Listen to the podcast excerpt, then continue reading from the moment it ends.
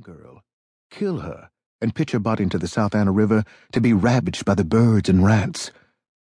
And why, in the name of Christ, would he cut her head off? When the Richmond City cops finally got there, I was chagrined to see in the fading light that Gillespie was one of the four who'd finally found the crime scene. He'd had it in for me since I tried to get his fat ass fired for causing a completely avoidable suicide in my presence the year before.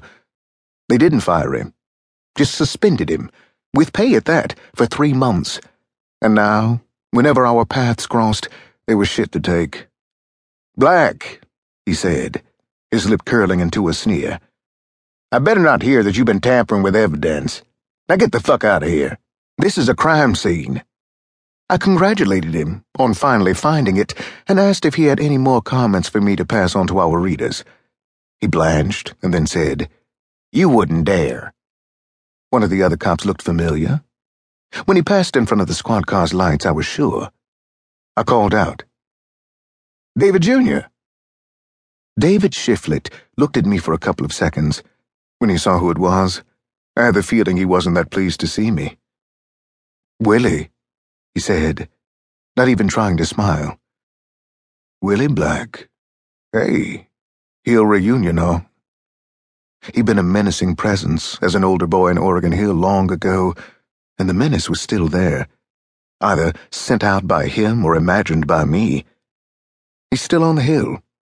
I see him from a distance sometimes when I'm visiting Peggy, but I haven't spoken to him in years. I told him not to let Gillespie eat all the donuts, and Gillespie threatened to have me arrested if I didn't, right damn now, get behind the crime scene tape they still were putting up. Back at the paper, I told them that no, I didn't take the damn idiot camera, that our readers would have to be content with words this time. Jackson was not pleased, not because he cared much for photojournalism either, but because he knew the new managing editor did. I told Jackson what we were dealing with, but I didn't really want to talk about what I'd seen. Somebody might try to turn it into some kind of dark humor, and I might have to hit them.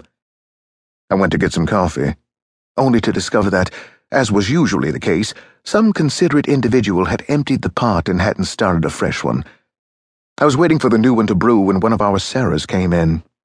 This one actually is named Sarah. Sarah Goodnight, University of Virginia, class of 08. We generally have two kinds of people in our newsroom.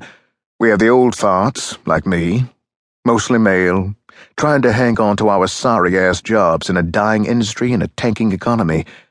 And you have the Sarahs. They're mostly women. They're young, they're talented, they're motivated, and they're very politely, very respectfully waiting for us to get the fuck out of the way so they can get our jobs, which they'll do just as well for about half the salary. If we don't get out of the way, they go to law school, which many of them do anyhow. Still, no hard feelings. Hell, I was young once. Really? Besides, one of them might be my boss someday. She adjusted one of her spaghetti straps and asked me about the body. I poured her a cup, then one for myself, and told her the basic gory details. Oh my God, she said. Her head? He cut her head off? He, she, somebody. She'd gone to a couple of homicides with me, just for the experience, and she didn't flinch or go all girly about seeing her first dirt nap, but I could tell this shook her a little. We went back into the newsroom. Sarah led the way, and I tried to keep my eyes straight ahead, torn between the urge to advise her to dress more professionally and the desire to hit on her. As is, I am proud to say, almost always the case, I took the safe middle ground.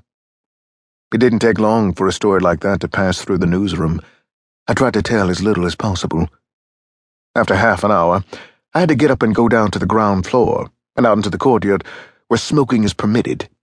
During the day, it's kind of sad to be there, with all the others pretending to be mavericks instead of addicts. At night, when the ad salesmen and bean counters are gone home, it's kind of peaceful. I tried Andy's cell number but I didn't leave a message.